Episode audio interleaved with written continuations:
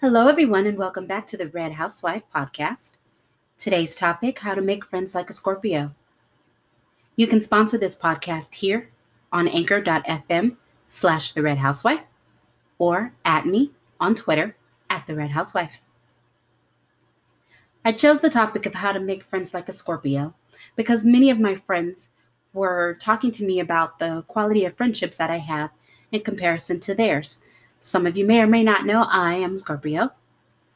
And the reason why I tend to make good friends is because I really take my time before I even call anyone my friend.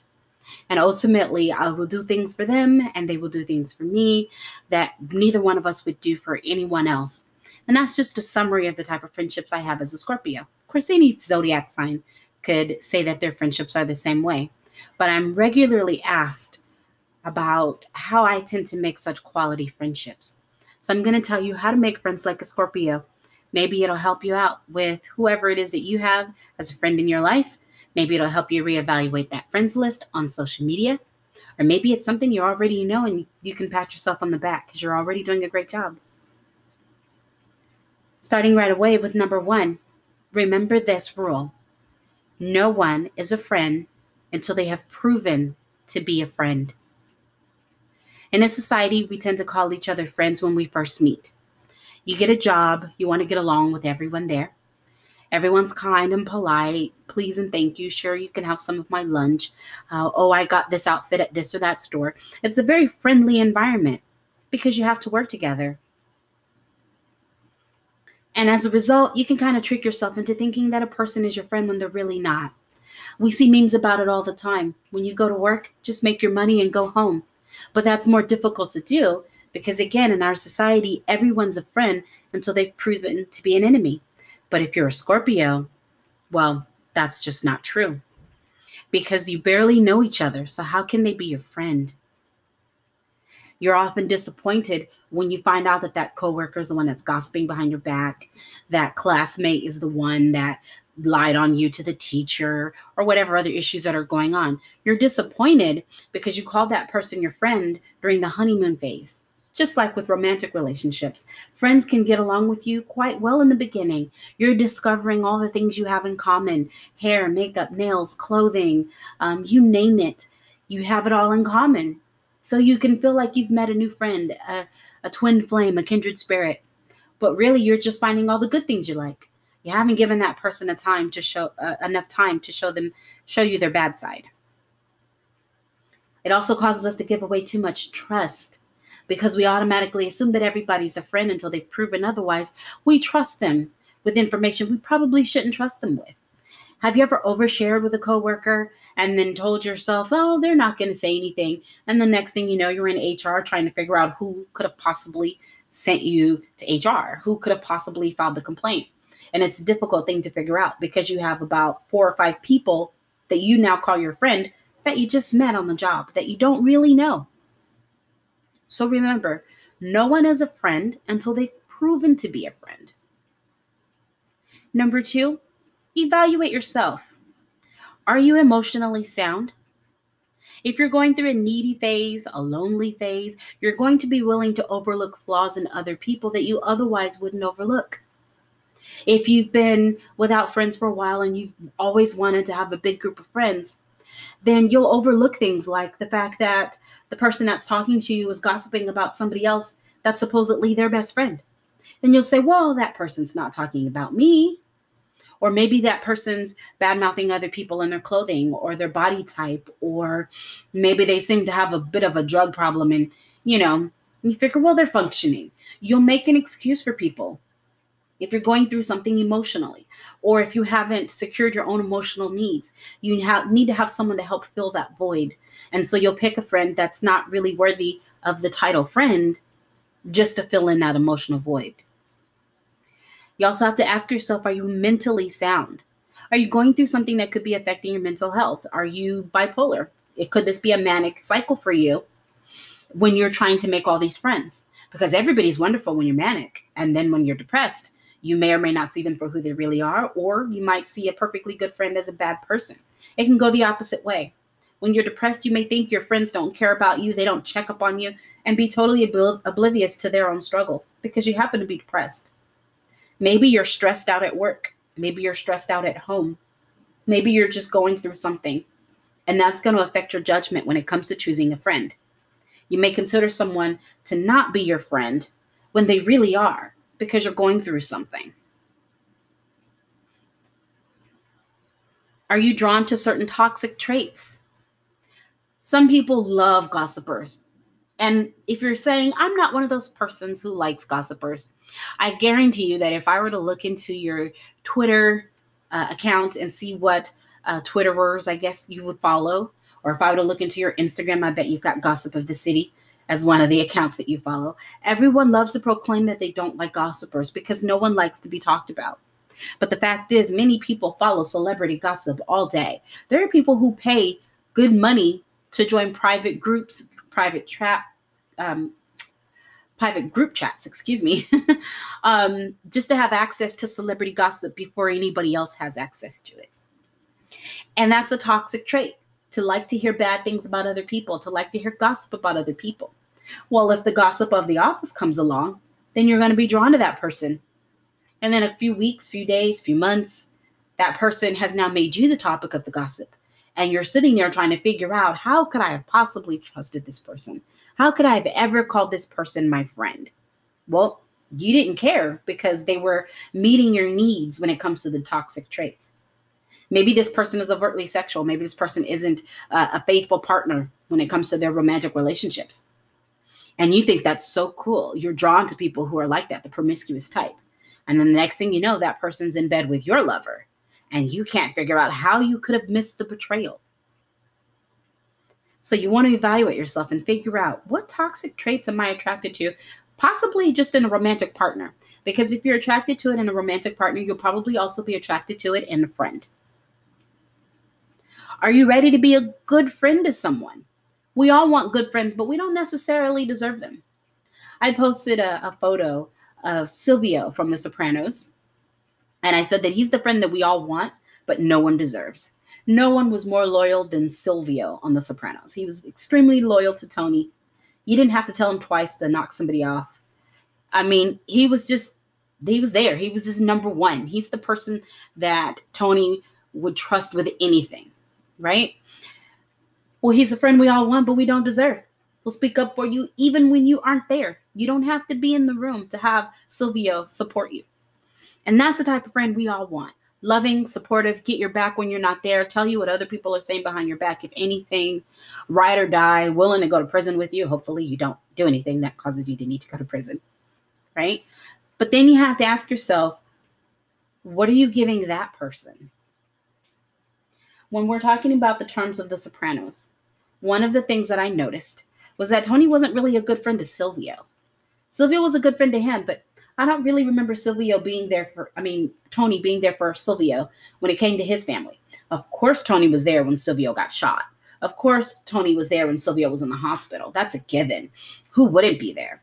But Tony wasn't really there for Silvio any other time. And then again, it was just a TV show, so it doesn't really matter. But I'm just using that as an as, as an example. If you want a really good friend, you have to be a really good friend in in return. And then the last question ask yourself, are you open to having friends at all? Sometimes you're just not in the right space to want to be around other people. As a Scorpio, I can feel this one in my bones. I just don't like everyone. And when it gets to the point where I don't like anyone, so there's a difference when you're very selective between being selective and just not liking anyone, just excluding everyone from your circle. Then you have a problem. When your circle's getting so small that you're barely in it yourself, you have to ask yourself, are you open to having friends right now? And it's okay to not want friends right now. It's okay to say, you know what, I just need to be by myself. I'm working on me. I'm doing some shadow work. I don't I'm just I don't have what it takes to be a good friend to someone and I don't have what it takes to recognize a good friend right now. I'm not really open to friends right now. Number 3, every action is a puzzle piece. For example, if someone attacks you, it is a part of who they are. Of course, we can explain it and say, well, they were in a bad mood, they were stressed, They didn't mean it. They misunderstood a conversation online.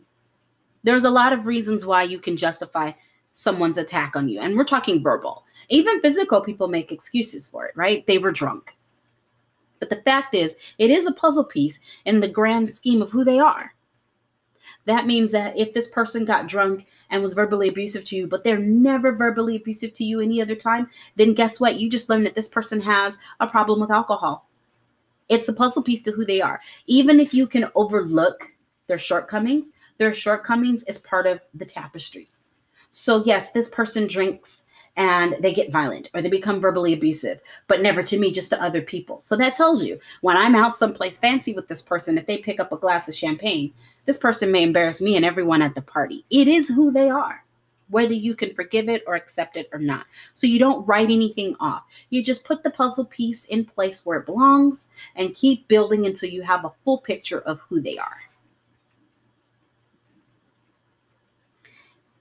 If they're good to you, that's also a part of who they are.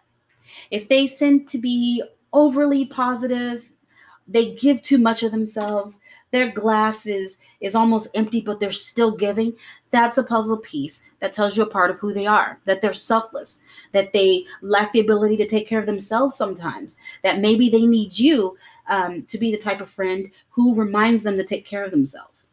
I had a friend that was very needy, and she was very needy because she gave away so much of herself. You could call her in the middle of the night for a ride. You could borrow money from her, um, borrow her clothes. She just gave and gave and gave till there was nothing left. And then she met me, a Scorpio, where I saw this happening. And she proved to be a true friend to me prior to this. I've decided that this person is worthy of my friendship, worthy of the title friend. And then I noticed that other people weren't worthy of the title of friend, and they were taking advantage of her generosity. So when they did it in my presence, I opened my mouth. And I told them bluntly, sometimes with swear words. And she began to realize, you know, maybe I am giving up too much of myself. And I would tell her, you know, hey, you don't have time to go help them with their problems. They've got a mom, they've got a dad. You shouldn't be going down and bailing that person out of jail. They knew what they did to get in there. That was a stupid reason to get arrested. Let them call a bail bondsman. Keep your money. Where's your rent going to come from? Or when someone would borrow from her and they wouldn't pay her back, I would go with her. I would be her Silvio. I would go with her and knock on the door. I see that, you know, you got yourself some new shoes. I seen it on Instagram. Where's her money? Oh, well, I don't have it. Well, why don't you go ahead and pass those shoes? Those are her size. To the point where some people didn't like me and I didn't care. What I cared about was my friend. She was my friend. And she was always good to me. And the way she was good to me told me that she wasn't being good to herself. So that told me that I needed to be the type of friend that took care of her. That's what attracted her to me. And that was all part of the, the puzzle of who she was. And this one kind of goes to um, the last point that I made is the person to trusting. Because again, a puzzle piece in their personality of who they are, the bigger picture, means that, hey, when you're friends with this person, you're probably going to have to be their protector. Also, take Note if they're the type of person who fails to act. I'll give you another short story. There is a person um, at a former job that I had. I thought she was my friend. We did everything together. I mean, I took my time calling this person my friend. She was a Cancer, so we really got along. We had a great friendship. And then one day, this Sagittarius Scorpio cusp person ordered something. She had something delivered to the job and it came up missing. Now, ultimately, just to jump ahead, it was delivered to the wrong location. But she told everyone that she thought I stole from her, which was enraging. She told everyone who would listen. She threatened me, but not to my face. Everything was behind my back. Meanwhile, I'm at home enjoying my life, getting ready for work. This was a, a night job. And I come to work happy, peppy. My phone is as dry as the Sahara. And I get to work and I'm getting the look. You know the look where someone's about to get fired or someone's about to get written up, but no one wants to say anything. So now I'm concerned. So I pull aside a friend who happens to also be a Scorpio and I say, Hey, let me know what's going on right now. And he says, Listen, I'm just going to tell you. So and so thinks you stole from her. She told everybody they're reviewing cameras. So of course, my response was, let them review the cameras. They're going to see that I never got anything. And ultimately, they did. So she basically made an ass of herself and ruined my reputation in the process. But that's not what pissed me off the most. What pissed me off the most is the girl that was supposed to be my friend was there the entire time. And as I said, my phone was as dry as the Sahara Desert. She never texted me and said, Hey, if you stole, just let me know. Bring it back. Or, Hey, you're being accused of something. Heads up when you come in. Hey, if you stole, they're reviewing cameras. Cover your butt, you know? She never said a word. She let me walk in to a minefield. And I didn't appreciate that because if she was my friend, she should have acted. She should have said something, even if she thought I did it. You know, if she thought I was a thief, then I had to evaluate myself to figure out why people thought I stole in the first place. But she didn't say anything. She didn't say, hey, girl, I don't know if you stole. Um, bring it back. I'll cover for you. Or, hey, I need my job. I can't get in any trouble, but you need to uh, approach work with caution. Make sure you don't make any mistakes because, um, you know, you're being accused of something when you get here. I don't want to get in the middle because I need my job. But, you know, just want to give you a warning when you come in. It's not all, you know, cookies and cream. She said nothing. And to me, that was worse than the person who accused me of stealing. Because the person who accused me of stealing, I could at least say that, hey, someone lied to them and left them with the impression that I stole from them. They were doing a process of elimination. Well, who was working the day it was supposedly delivered? And, you know, um, she had no way to know that the package had never been delivered until after she had made her accusation and after the cameras were pulled that oh my package was never delivered here this was all a big mistake by the, the postman so i can at least justify that you know when you're investigating your own situation you try to figure out mm, well, who could have done it right? We've all been there. So i could understand it. I still don't like her and i'll never speak to her but i can understand. What i couldn't forgive was my so-called friend her failure to act. And once I saw that puzzle piece, as far as I was concerned, that was the missing piece. I knew what type of friend she was before that. I knew what type of things she was into, what I was willing to overlook, what I wasn't willing to overlook, how she treated me, how she treated other people. Was she good to me? Was she bad to me? I had all the pieces, I had all the edges, and I had all the fillers, but I was missing that one piece is whether or not she would defend me when I wasn't there, whether or not she was as loyal to me behind my back as she was to my face. And I got my answer. So failure to act is just as bad as a direct betrayal, at least to a Scorpios it is. And lastly, number four, be confident in your choices. If you follow all of this information, then you'll be confident in knowing that you made a good friend. By not assuming anyone's your friend until they've proven that they're a friend, by taking the time to evaluate yourself and whether or not you're being a good friend, whether you're in the right state of mind to evaluate if someone else is worthy of your friendship, if you are looking at the whole picture and not just one situation, then you're going to end up with a really good friend in the end. But a little extra information there's no time frame on this. Some people come out of the gate just matching your energy, matching your personality. They're just as loyal as you would be. They're there for you. I mean, they're like your twin flame in regards to friendship. Some people are like that. Some people you know within three days. For me, the only time that has ever happened has been with a Scorpio. Every single time. It's always been another Scorpio, usually a Scorpio woman. Go figure, right? Well, I hope you enjoyed this episode of How to Make Friends Like a Scorpio. If you'd like me to evaluate any other zodiac signs on the friendship scale, I can do that. Just at me on Twitter, and I'll bring that up as a topic. This is the first of many episodes involving the zodiac, so I look forward to having my listeners around as I go through all the different topics that can be discussed under the umbrella of the zodiac. Hope you all have a happy holiday in case I don't post another podcast between now and then. And just in case I get really lazy, have a happy new year. See you next time.